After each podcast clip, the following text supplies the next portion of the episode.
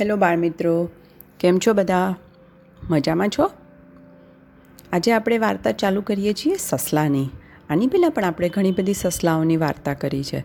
સ્વભાવ પ્રમાણે જ સસલું કેવું હોય? ડરપોક, યસ. એટલે કે બીકાણ હોય.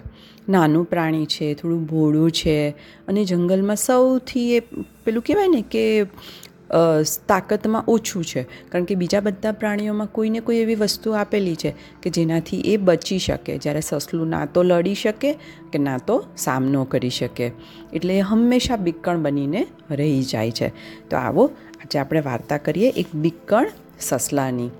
એક હતું નાનકડું એવું સસલું. એ સસલું ભારે બીકણ જંગલમાં કોઈને કશું થાય ને તો પોતે પહેલાં રડવા માંડે. એવું બીકણ એકવાર વાવાઝોડું આવ્યું. વાવાઝોડા આવે તો શું થાય? જંગલમાં બધા ઝાડ હલવા માંડે, બધા પાંદડા ખરવા માંડે. તો જ્યાં સસલું સંતાયું હતું, એ જગ્યા ઉપર એક પાંદડું પડ્યું. સસલું તો બી ગયું. અરે બાપરે! દોડે દોડે દોડે. તો રસ્તામાં એક કૂતરો મળ્યો. સસલું કે કે ભાગ કૂતરા, ભાગ. સસલું કે, શું થયું બાપા? તો કે આકાશ પડે છે? મારા માથે વીજળી પડી. ભાગ. કૂતરો બી ભાગ્યો. આગળ જતાં તેને એક શિયાળ મળ્યું. તો શિયાળે કીધું, કે સસલી, શું થયું? તો શિયાળને સસલાએ શું કીધું? ભાગ શિયાળ, ભાગ. આકાશ પડે છે. ભાગ. તો એ પણ એ લોકોની સાથે ભાગવા માંડ્યો. આગળ જતાં હરણ મળ્યું. તો સસલી કે, ભાગ હરણી ભાગ. આગળ તો આકાશ પડે છે. હરણ બી ભાગ્યું. આગળ જતાં શું મળ્યું? ઘોડો. તો સસલી કે, અરે ભાગો બધા ભાગો, આકાશ પડે છે, ભાગો.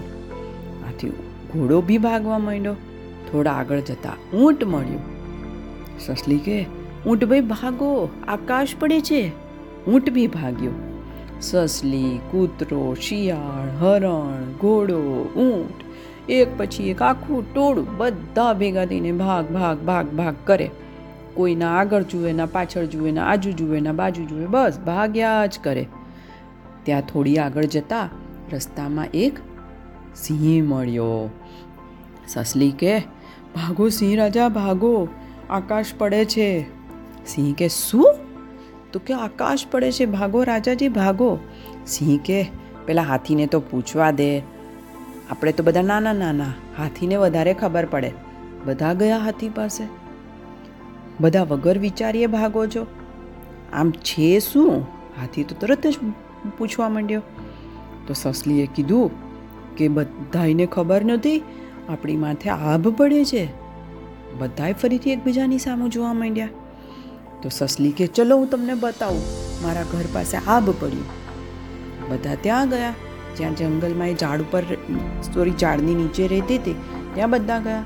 બધા કે, ક્યાં છે આભ? તો કે, આ રહ્યું. એક નાનકડું પાંદડું જોઈ અને બધા પ્રાણીઓ હસવા માંડ્યા. બધા કે, શું આ છે આબ? તો કે, હાસ તો, આજ તો આબ છે. બધા પ્રાણીઓ પોતાની મૂર્ખાઈ ઉપર પણ હસવા માંડ્યા અને બીકણ સસલીની ઉપર પણ હસવા માંડ્યા.